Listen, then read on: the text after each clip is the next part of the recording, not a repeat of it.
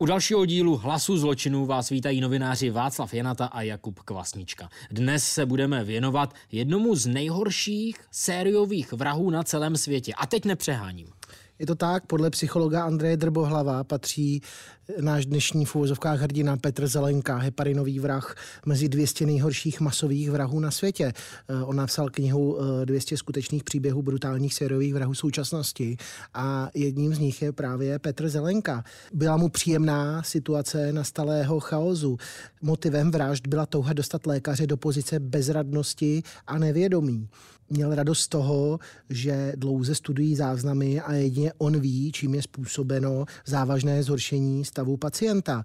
Pojďme se ponořit do tohoto případu. Je podzim roku 2006 a primář anesteziologicko-resuscitačního oddělení Havlíčko-Brodské nemocnice Pavel Longin sedí ve své kanceláři za svým stolem a přemýšlí. A tíží ho jedna věc. Na stole mu totiž přibývají a velice rychle přibývají úmrtní listy jeho pacientů. A nejen úmrtní listy, přibývají i případy, eh, kdy zkrátka jeho pacienti ve vážných pooperačních stavech z ničeho nic začínají vážně krvácet. A začínají krvácet v takové míře, že už je není možné zachránit. Část těch pacientů umírá, další část lékaři, eh, svěřenci, primáře je ještě stačí zachránit. Ale primář nad tím přemýšlí a vrtá mu vlastně hlavou, jak je tohle možné. Začne se ty případy spojovat, ale Zkrátka nevidí tam zatím nic podezřelého.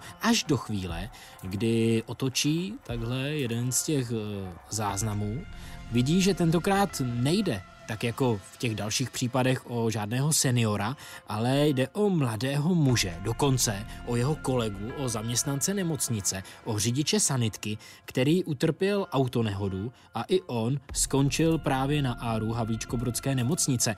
A i on má příznaky toho, že z ničeho nic začne po operaci vážně krvácet. A v tu chvíli si primář Pavel Longin uvědomuje, že skutečně na jeho oddělení se děje něco velice, velice podezřelého. On přemýšlí, jestli Jde třeba jen o nešťastnou náhodu, jestli jde o nějaké zanedbání některého z jeho pacientů. V tu chvíli eh, musíme říct, že ho ještě vůbec nenapadá, že by mělo jít o nějaký vědomý čin nějakého eh, z jeho zaměstnanců. Ale postupně eh, si ty příběhy dává dohromady, napadá ho, že se dívá i do rozpisu směn a najednou tam vidí souvislost. Najednou vidí, že ty úmrtní listy, ty vážné krvácivé stavy jeho pacientů souvisí s jedním člověkem, který pokaždý je napsaný v rozpisu těch sesterských služeb a jde o zdravotníka Petra Zelenku. Petr Zelenka, Vyrůstal v rodině e, dvou středoškolsky vzdělaných rodičů a nic nenasvědčovalo tomu, že by se z něj v budoucnu stal vrah. Jediné, co ho trápilo nebo s čím bojoval uvnitř své hlavy, byla nevyřešená sexualita, protože on na jednu stranu e, cítil, že ho přitahují chlapci, ale na druhou stranu e, byl pod velkým tlakem hlavně ze strany svého otce, protože si jen velmi těžko dokázal představit situaci, kdyby před ní předstoupil a svěřil se mu s tím. Zase tady máme příběh člověka, který se hledá a příběh člověka, který má nějakým způsobem zpřetrhané rodinné vazby. Ty rodinné vazby Zelenka zpřetrhal právě tím, že postupně směřoval k té homosexuální orientaci a jeho otec to zkrátka nesl nelibě. Jak tvrdil sám otec Petra Zelenky, kdo z rodičů tvrdí, že ho taková věc neraní, je pokrytec. Zkrátka nikdy to nevzal a tam někde začínají ty problémy. Je to někdy tři roky před vraždami, tři roky před vraždami na Vavličku Českobrodské nemocnici. On uh, přichází s jakýmsi uh, coming outem úplně ne, mm, ne nějakým velkolepým, ale zkrátka to přizná a otec to nese nelibě a v podstatě syna na chvíli i odstavuje na vedlejší kolej a to lůzroství, které je v tu dobu uvnitř Petra Zelenky, protože on byl uh, hodně uzavřený do sebe, eh, špatně, eh, opět další podobnost s mnoha jinými vrahy, špatně navazoval kontakty, neměl moc kamarádů a tak dále. Ale z druhé strany třeba kolegové o něm hovoří jako o milém, o milém kolegovi, o milém spolupracovníkovi, který bral přes časy, což zní trošku kontraproduktivně vzhledem k tomu, co dělal, ale zkrátka ne, nebyl, ne, nebyl na první dobrou e, identifikovatelný jako potenciální šílenec.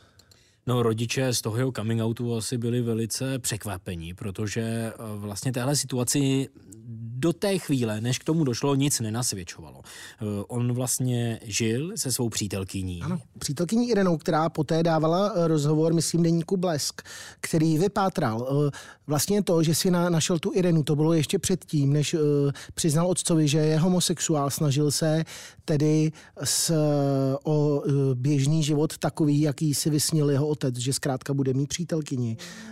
Byl pozorný, říkala Irena. V práci byl až extrémně pracovitý, nemohu o něm říct nic špatného a rozhodně se za to nějak nestydím, že jsem s ním něco měla. Navíc je to už dávno a byl to určitě jiný člověk, než je dnes. Je to strašně divné, co udělal. Já bych myslela, že teď bude uh, víc v pohodě, když konečně našel uh, přítele a uh, přiznal svoji orientaci, uh, dodala Irena.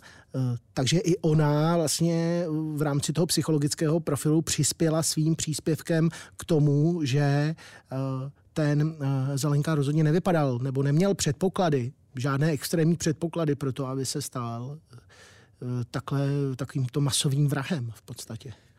To byl jeho osobní život. Pojďme teď na chvíli eh, skočit k jeho profesnímu životu. On v roce 98 nastoupil do Havlíčko-Brodské nemocnice, už na zmiňované ARO, a, a začal tam pracovat jako zdravotní sestra. A On vlastně nejprve vystudoval zemědělskou střední školu, ale pak si v Brně eh, vlastně dodělal záchranářský kurz a začal se věnovat zdravotnictví a byl poměrně ambiciozní, protože on už i v té době, kdy začal pracovat v Havlíčko-Brodské nemocnici, tak se nespokojil vlastně jen s záchranářským vzděláním, ale začal studovat dál, chtěl dostudovat vlastně střední uh, zdravotnickou školu a to se mu dařilo. V roce 2005 odmaturoval a už v té chvíli vlastně ta jeho kariéra začala poměrně stoupat. Nic nenasvědčovalo tomu, že by eh, řešil v hlavě nějaké problémy, protože on se postupně vypracoval tím, jak eh, vlastně eh, odmaturoval, jak ukončil to středoškolské vzdělání, tak hned v návaznosti na to poposkočil do vedoucí pozice a byl to právě on, kdo pak na Havlíčko-Brodském áru rozepisoval směny ostatním eh, zdravotním sestrám a tak říkajíc eh, řídil vlastně ten chod, co se týká tohoto pomocného zdravotnického personálu té nemocnice. Je to vlastně zajímavé, je rok 2006. Petr Zelenka je šéf sester eh, na Áru v Havlíčkově Brodě, do toho si konečně najde přítele, přítele Milana. Vypadal s ním prý velmi šťastně.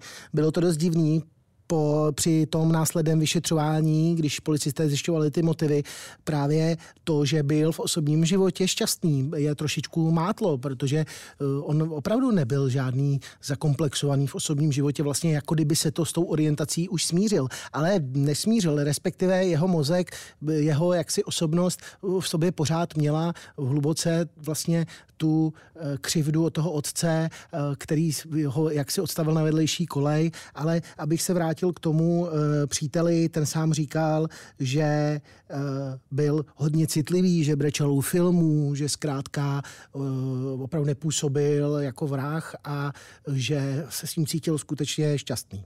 No k těm možným motivům se ještě vrátíme, ale skutečně pak to odhalení právě toho, že Petr Zelenka uh, má na svědomí to co, to, co měl spáchat, takové množství vlastně těch zemřelých pacientů bylo pro každého překvapení a, a pro jeho partnera Milana možná největší překvapení vůbec ze všech těch dalších postav celého tohohle případu.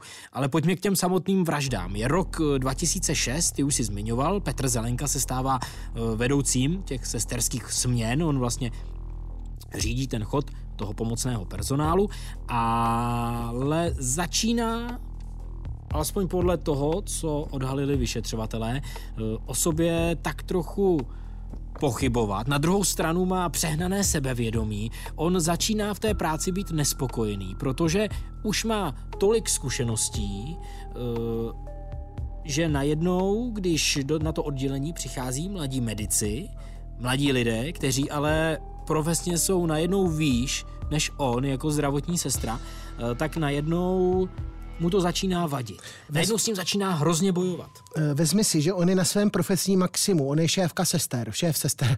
Eh, nemůže to dotáhnout v podstatě výš, už jako jasně, eh, pak už na nějaké manažerské pozice někde buhý a ne. Nebo by musel nebo, začít studovat vysokou školu. Ale musel by začít studovat vysokou školu, což samozřejmě nezačal, ne, na to asi úplně intelekt jako neměl.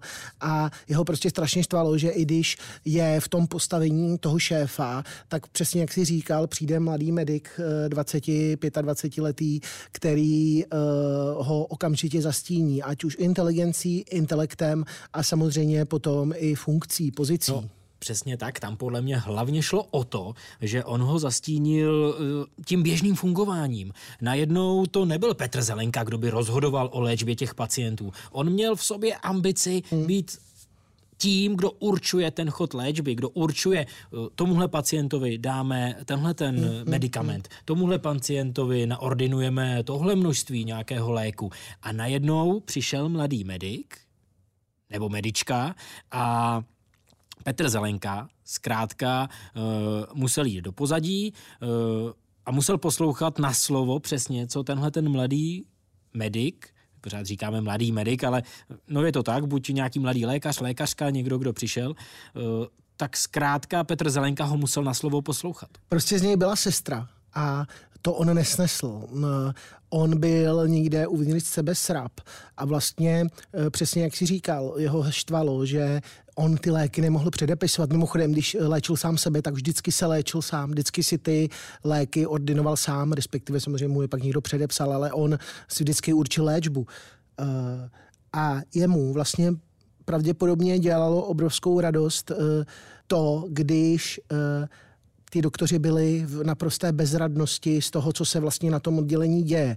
To je pravděpodobně to gro a to je asi ten hlavní motiv, eh, což pak přiznával i sám Zelenka, eh, to, že jedině on ví, co se sakra děje. A kolem toho běhají doktoři zkušení, i ti mladí medici, i ty frajírci, které tolik nesnášel a nevědí si rady s umírajícími lidmi.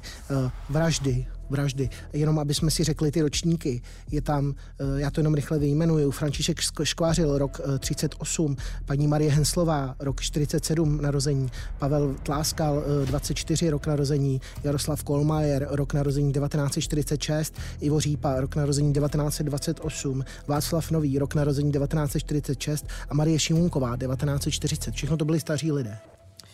Ti, kteří zemřeli, byli všichni staří lidé, ale jak už jsme si řekli mm. na začátku, dalších deset pacientů se lékařům podařilo zachránit a mezi nimi byly samozřejmě i mnohem, mnohem mladší ročníky.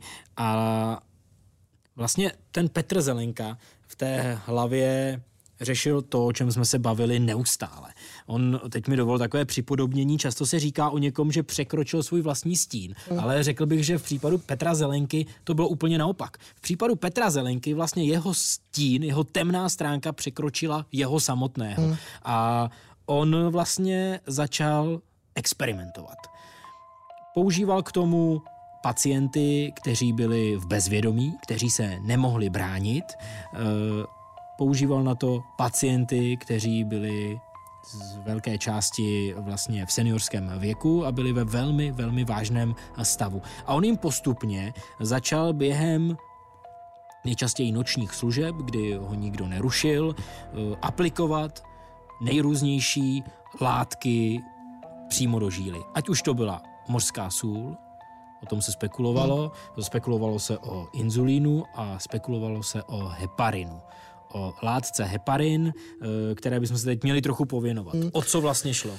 Heparin, co je to heparin? Uh, snižuje strážlivost krve, může způsobit taky krvácení. Heparin je taky biologický preparát, od jehož objevení uplynulo více než 100 let. Vyrábí se z jedné vrstvy střev prasat nebo z plicní tkáně hovězího dobytka. Je to preparát, který blokuje srážecí mechanismus krve.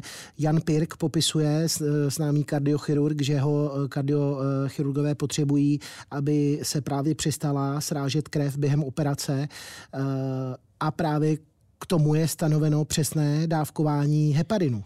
Pojďme si to zjednodušit. Lékaři zkrátka během operace, když otevřou pacienta, jak lékaři říkají, tak potřebují, aby se ta krev přestala hmm. srážet, protože krev sama o sobě má takovou vlastnost, že se i hned začíná srážet, tak, aby se například nám zacelila nějaká rána.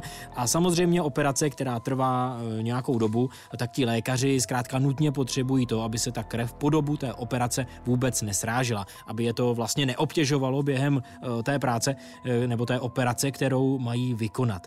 A Další důležitá vlastnost heparinu je, že on má velmi rychlý poločas rozpadu, to je pouhá jedna jediná hodina. Takže lékaři uh, musí ten heparin přesně odměřit tak, aby vlastně dokázali přesně vybalancovat to, aby ta krev se nesrážela, ale aby za určitou dobu už znovu rychle získala tu svoji vlastnost, aby ta srážlivost rychle znovu nastoupila hned po ukončení té operace, tak aby ten pacient vlastně se rychle zotavil, aby tam začalo docházet uh, rychle k těm hojivým procesům a tomu vlastně chtěl Petr Zelenka zabránit tím, že lidem ten heparin vpíchnul a teď čekal, co se stane. A samozřejmě uh, najednou u těch lidí se začalo znovu projevovat silné krvácení, znovu se otevíraly už zašité rány, začaly krvácet a ti lidé se dostávali do velmi závažného zdravotního stavu.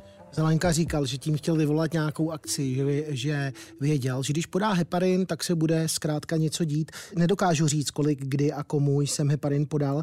Nechodil jsem do práce zabíjet, nevím, proč jsem ho podával, ale věděl jsem, že vždy přijde nějaká akce, říkal Zelenka. Eh, samozřejmě eh, to kolika lidem podal heparin, kolik lidí skutečně zabil a zdali chtěl zabíjet. Petr Zelenka, to také bylo součástí následných diskuzí, protože část odborné veřejnosti vedla eh, právě eh, teorie, že ta dávka heparinu, kterou dostali ti mrtví lidé, eh, je potřeba říct, že to byli lidé v bezvědomí. Byli to lidé, kteří eh, leželi, kteří byli v bezprostředním téměř ohrožení života. Jo? Ale je jako zajímavý, kolik odborníků eh, následně polemizovalo o tom, zda vůbec Zelenka je vrahem a jako hlavně jaké kapacity. E, třeba bývalý přednosta Áro fakultní nemocnice v Ostravě František Kunčí dokonce následně u soudu řekl, že si nechá v soudní síni píchnout heparin, přesně tu dávku, kterou dával Zelenka, na důkaz toho, že uh, zkrátka to nebyla smrtelná dávka. Uh, ten soudce Jiří Vacek mu to tedy nikdy nedovolil, ale uh, třeba i primář oddělení klinické biochemie v Mladé Boleslavi Petr Wagner to komentoval. Běžné dávky heparinů jsou 80 tisíc jednotek. Petr Zelenka se přiznal k 25 tisícům. Nechám si píchnout 100 tisíc jednotek a nestane se nic, tvrdil tenhle Wagner. Jenom aby jsme to uh, upřesnili, ne každý je lékař těch uh, Vlastně ten lék se určuje právě v tisících jednotkách a aby jsme si to dokázali objasnit trochu, tak 25 tisíc jednotek je zhruba 5 ml toho léku. Hmm.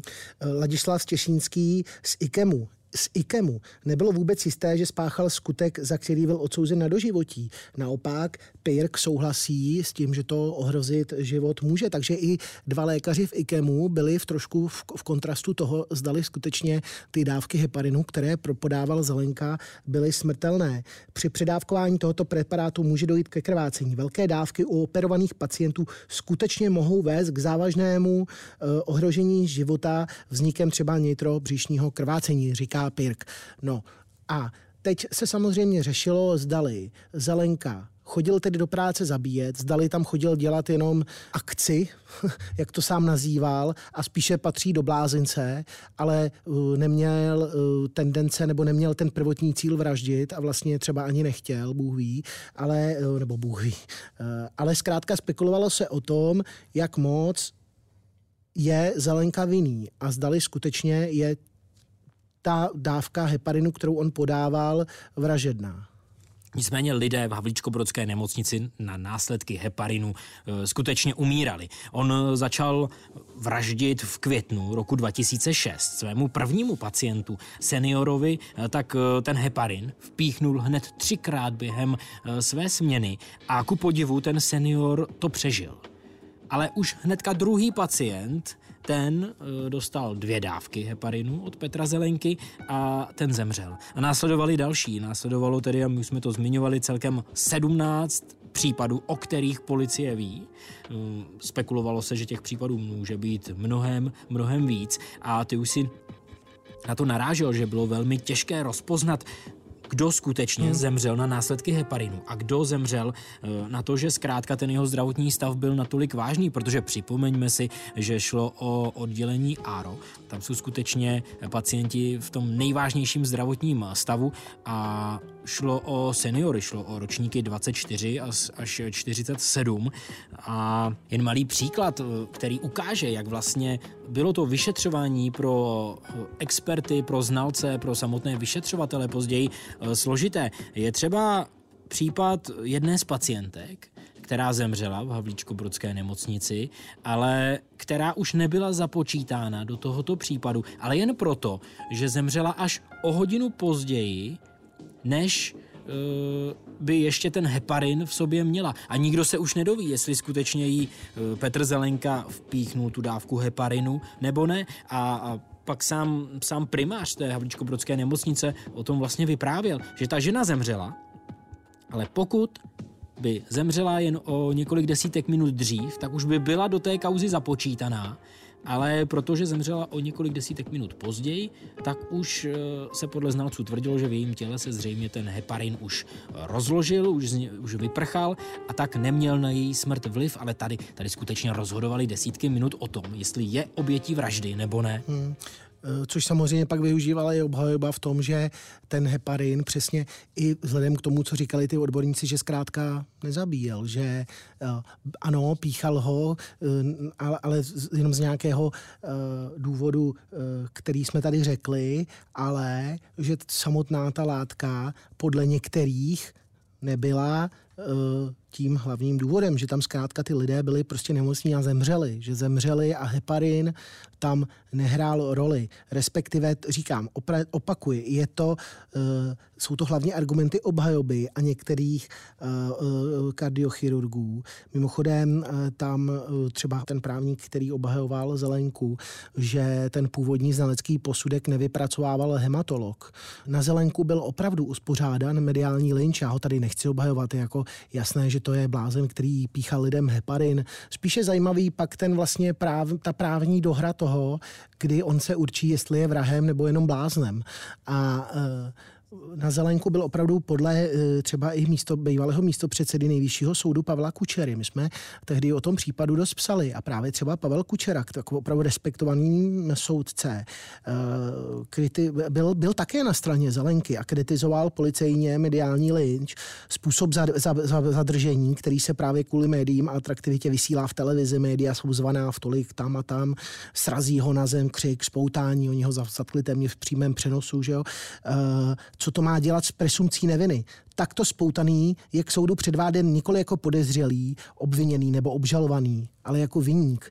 Dokonce podle Petra Koběly, což byl člen církve adventistů sedmého dne, který působil do roku 2010 jako člen vězeňské duchovní péče a byl to duchovní e, Zelenky. A tady ten Koběla, ten duchovní kněz, ten do dneška říká, že Zelenka vlastně vůbec nepatří do vězení, ale na psychiatrii a že to není člověk, který by byl vrahem vyloženě tak, jak eh, je prezentován, že to není žádná jako bestie a zvíře, tak ten Koběla dokonce tvrdil, že soudce nesl žalobkyni kit, kitku jako gratulaci. Žalobkyni, která žalovala Zelenku. My musíme pořád taky vidět, aby jsme, to, když už máme vraha, tak ho pojďme jako soudit objektivně. E, podle advokáta se to nikdy stoprocentně nepro, neprokázalo.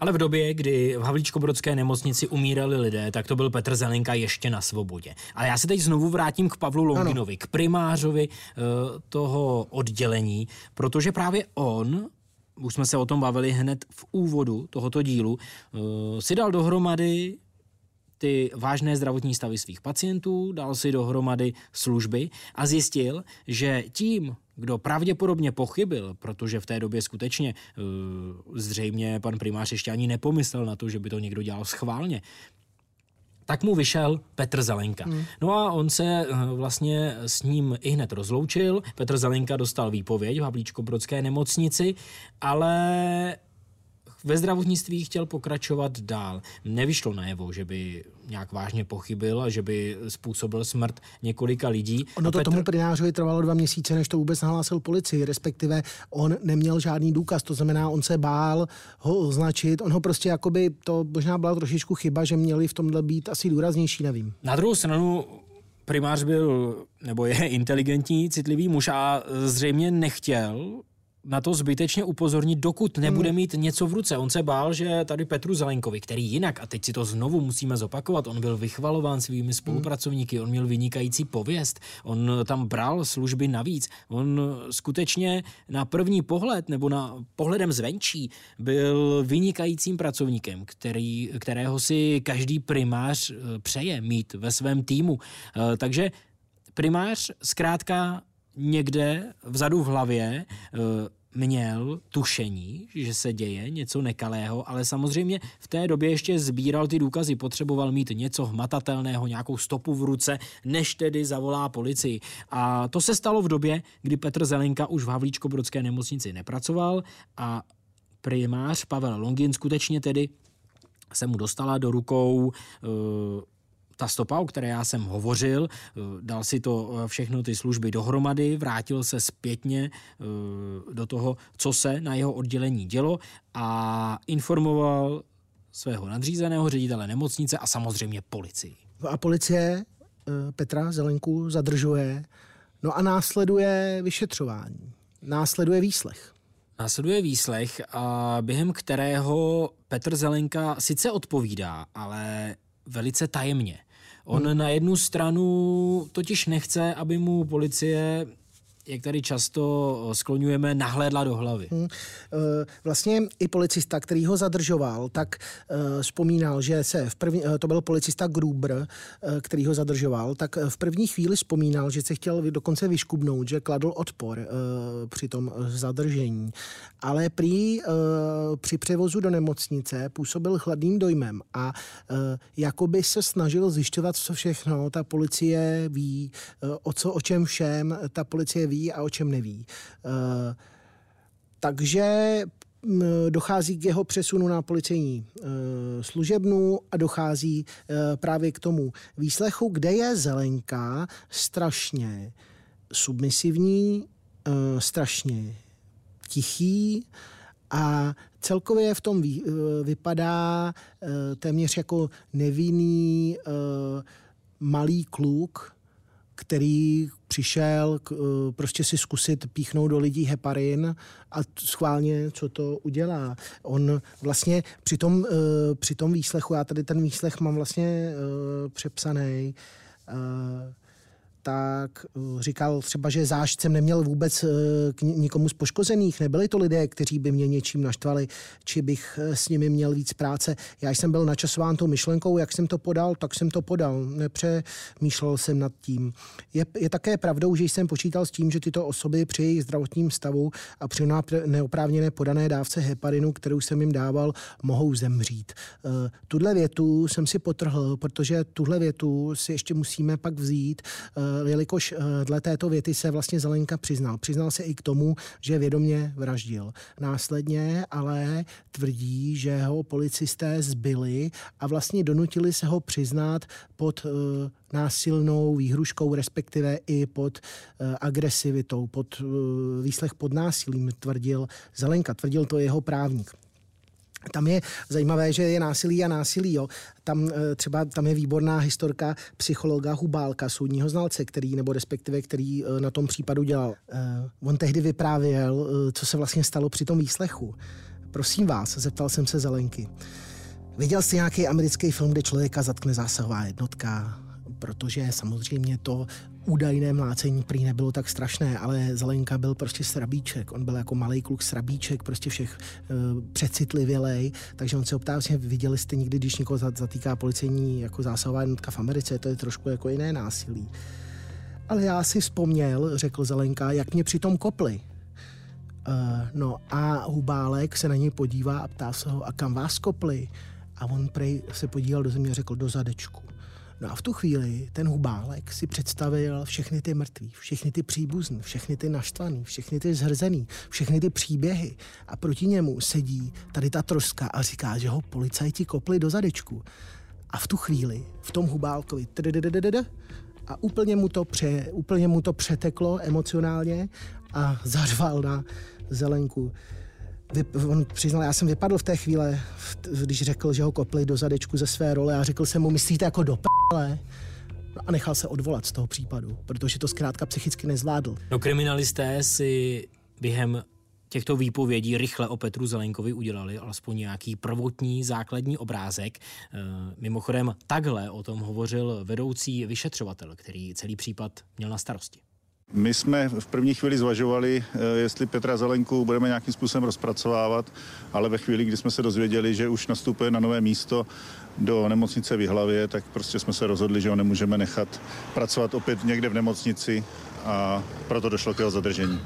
To zadržení Petra Zelenky byl velký šok. Byl to šok vlastně v celé republice, protože najednou lidé začali přemýšlet, proč zemřel třeba jejich blízký, jestli něco podobného může probíhat i v jiné nemocnici, jestli něco podobného vlastně se týkalo jen Havlíčkova Brodu, anebo jestli se to týká celého systému vůbec, českého zdravotnictví. A překvapení vlastně z toho, eh, co se dělo, byli i samotní spolupracovníci Petra Zelenky. Já jsem tady na začátku citoval Andreje Drbohlava, toho psychologa, co napsal knihu 200 Eh, nejhorších masových vrahů světa. Eh, mimochodem, ten v té knize také píše poměrně znepokojující větu. Nechtěl bych vyvolávat nějakou paniku, ale. Nechtěl bych vyvolávat nějakou paniku, ale v prostředí, kde je smrt každodenní realitou, se tomu nelze nikdy vyhnout, tomu případu Petrovi Zelenkovi. A i když nechce vyvolávat paniku, tak říká, případů, jakým byl ten Zelenkův, bylo, je a bude mnohem víc. Jejich odhalování je ale velmi složité. No, zkrátka opravdu nevyvolal paniku. Představa, že e, takovýhle Eh, psychopati pracují v českém zdravotnictví, ještě dneska je opravdu děsivá. No v Česku se skutečně najednou začali, a teď to říkám velice obrazně, najednou se začali počítat mrtví. To jsme do té doby vlastně neznali, možná na to došlo až mnohem, mnohem později během eh, pandemie covidu, ale najednou se začalo počítat, kolik vlastně zemře v českých nemocnicích lidí, kolik tam zemře lidí ve vážném stavu a kolika lidí se něco podobného může třeba dotýkat. A teď nemluvím jenom o tom, že by některý zdravotník eh, vědomně někomu ubližoval, ale začalo se vlastně ve eh, společnosti spekulovat o tom, kolik případů může takhle vzniknout třeba jenom nedopatřením. Eh, kolik případů je vlastně takových, že už se nikdy nepřijde na to, jestli šlo prostě o tak vážný stav, že ten člověk zemřel přirozenou smrtí a nebo šlo o příčinu nějaké špatné medikace. Samozřejmě v souvislosti s tím, co říkáš, se objevuje i hlavní otázka čemu všemu mohla zabránit samotná nemocnice, protože eh, je to, je to totální propadák zdravotnického systému, nebo zkrátka eh, nemocnice jednoho vraždícího psychopata eh, nemůže chyt, chytit. Ne, ne, nedá se to zkrátka. No, eh, samozřejmě média měla jasno. Je tady heparinový vrah a je tady nemocnice, která všechno podělala.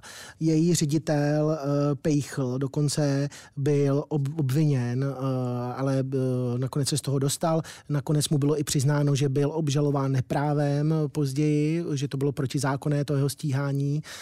Stejně tak i primář Longin. Samozřejmě sám Pejchl se pořád obhajoval a i Pejchl mimo jiné tvrdil, tak to je celkem logické, že Zelenka nevraždil. Zelenka je podle mě ohledně vražd nevinný. Neměli jsme proti němu jediný přímý důkaz. On byl hráč, chtěl zrušení, pacientům škodil, ale nevraždil, tvrdil Pejchl. Heparin z krve mizí za několik hodin, jeho poločas rozpaduje hodina. Nelze s tím dávat do souvislosti úmrtí, která nastala v řádu dnů. To byla argumentace toho Pejchla. Sám Pejchl tedy z toho vyšel uh, nakonec naprosto čistý, protože soud řekl, že Zelenka vraždil uh, ze svého vlastního popudu a zkrátka lékaři tomu nemohli, nemocnice tomu prostě nemohla zabránit, to prostě nešlo. To byl prostě psychicky nemocný člověk, nebo respektive nemocný člověk. A toho tvrzení se musíme zastat, protože skutečně, jestliže nějaký zdravotník ano. během noční směny něco takového provede, tak já si nedovedu představit eh, zdravotnický systém, který hmm. by tomu dokázal zabránit. To by skutečně uh, tam muselo pracovat i během nočních směn takové množství lidí, u všeho se různě dublovat, různě potvrzovat eh, ten či jiný zdravotnický úkon a něco takového vlastně hmm. skutečně není možné. Pejchl byl mimo to tedy v červenci dokonce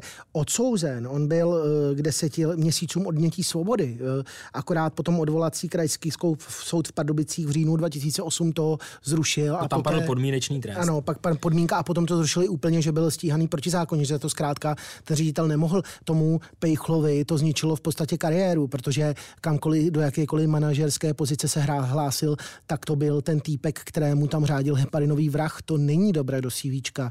Ve chvíli, kdy chceš vést nemocnici, eh, samozřejmě naprosto musíme pochopit i ty naštvané eh, příbuzné, kteří eh, jako první mířili svoji zlost na tu nemocnici. Kdyby se to stalo mně, tak samozřejmě první co, tak budu mířit také zlost na vedení nemocnice. Oni chtěli i vysoké očkodnění, kolem 9 milionů korun tam bylo třeba u jednoho případu.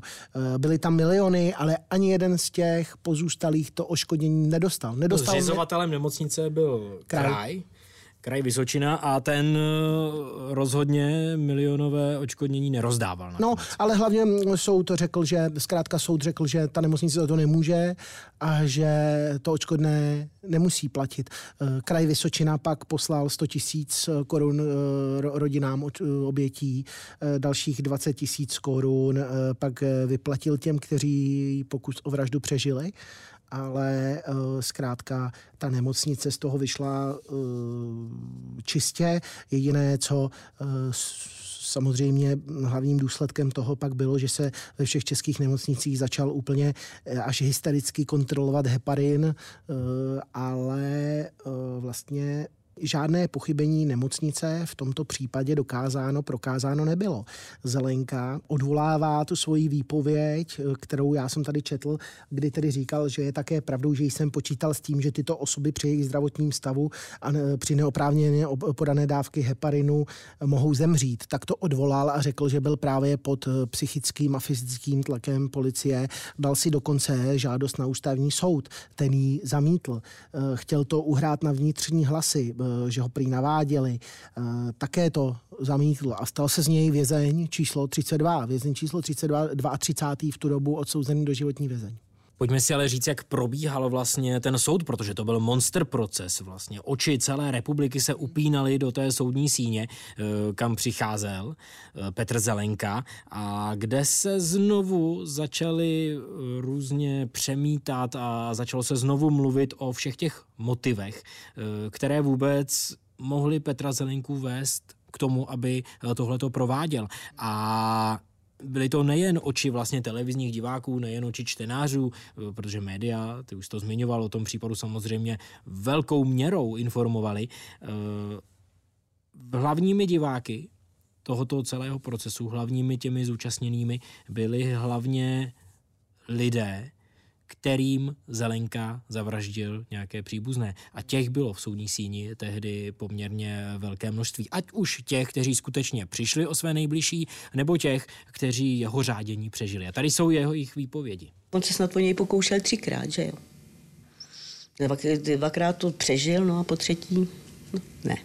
Jedině zrůda to to může udělat. Kdy jste se dozvěděl, že vám pan Zelenka píchl heparin?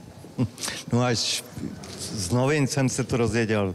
Hrozný krve jsem ztratil a dávali mi tu krev a, no a teď musím brát ten manfarin, abych ji ředil. Brepty, brepty, brepty.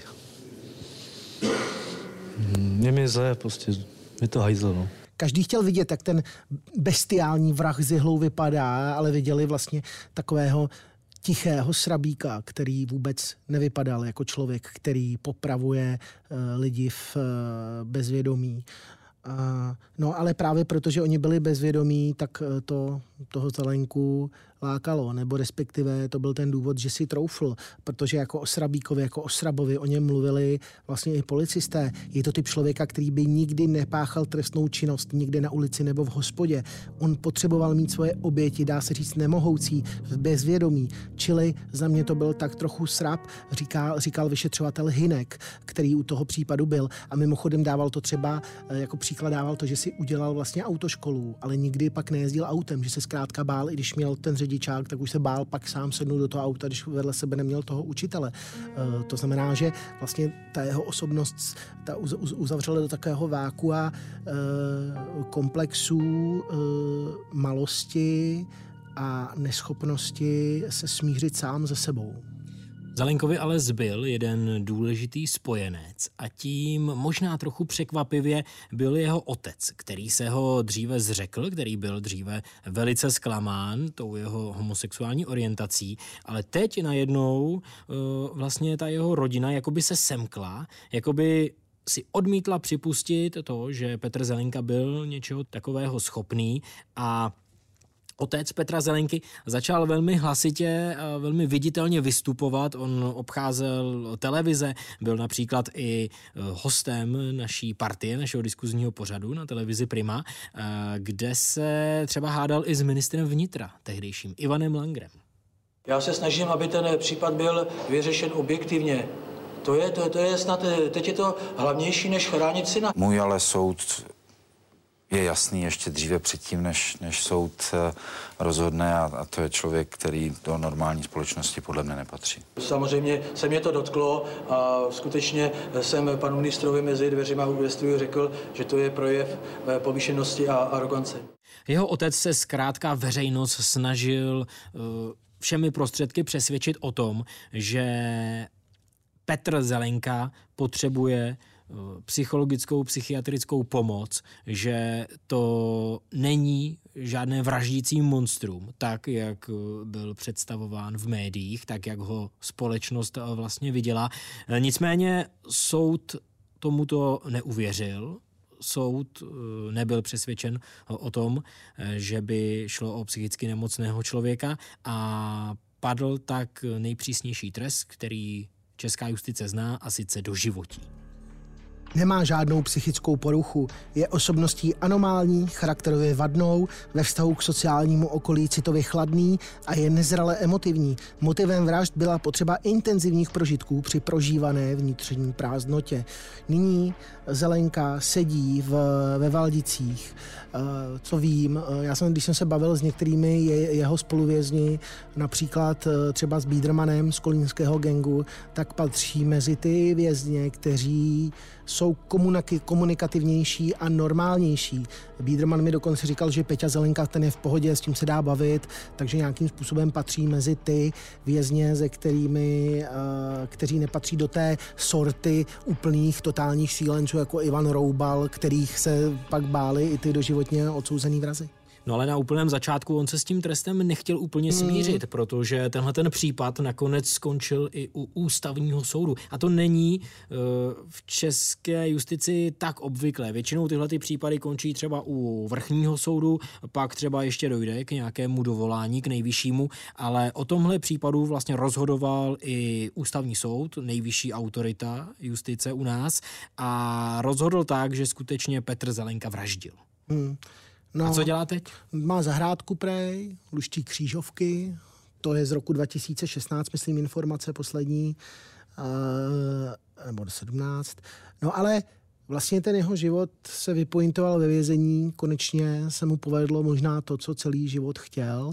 Stal se tam téměř spasitelem, doktorem, respektive nakonec svého příběhu vlastně zachraňuje lidský život, vězni, který skolabuje, takže Petr Zelenka se stal ve vězení zdravotníkem na správné straně, což je celkem paradoxní. To je velká pointa celého tohoto hmm. případu, protože Petr Zelenka si od samého začátku přál být tím, kdo eh, zachraňuje životy, pak eh, jak už jsme říkali, ty jeho ambice ho trošku uh, překročily, jeho samotného. A na konci ve Valdické věznici se skutečně stává tím vysněným zachráncem. A touhle zajímavou pointou končí případ heparinového vraha. A stejně tak končí i dnešní díl Hlasů zločinu. Sledovat nás můžete na CNN Prima News, na našem spravodajském webu, poslouchat na všech podcastových aplikacích a sledovat nás můžete také na sociálních sítích, kde se vždy dozvíte ještě něco navíc.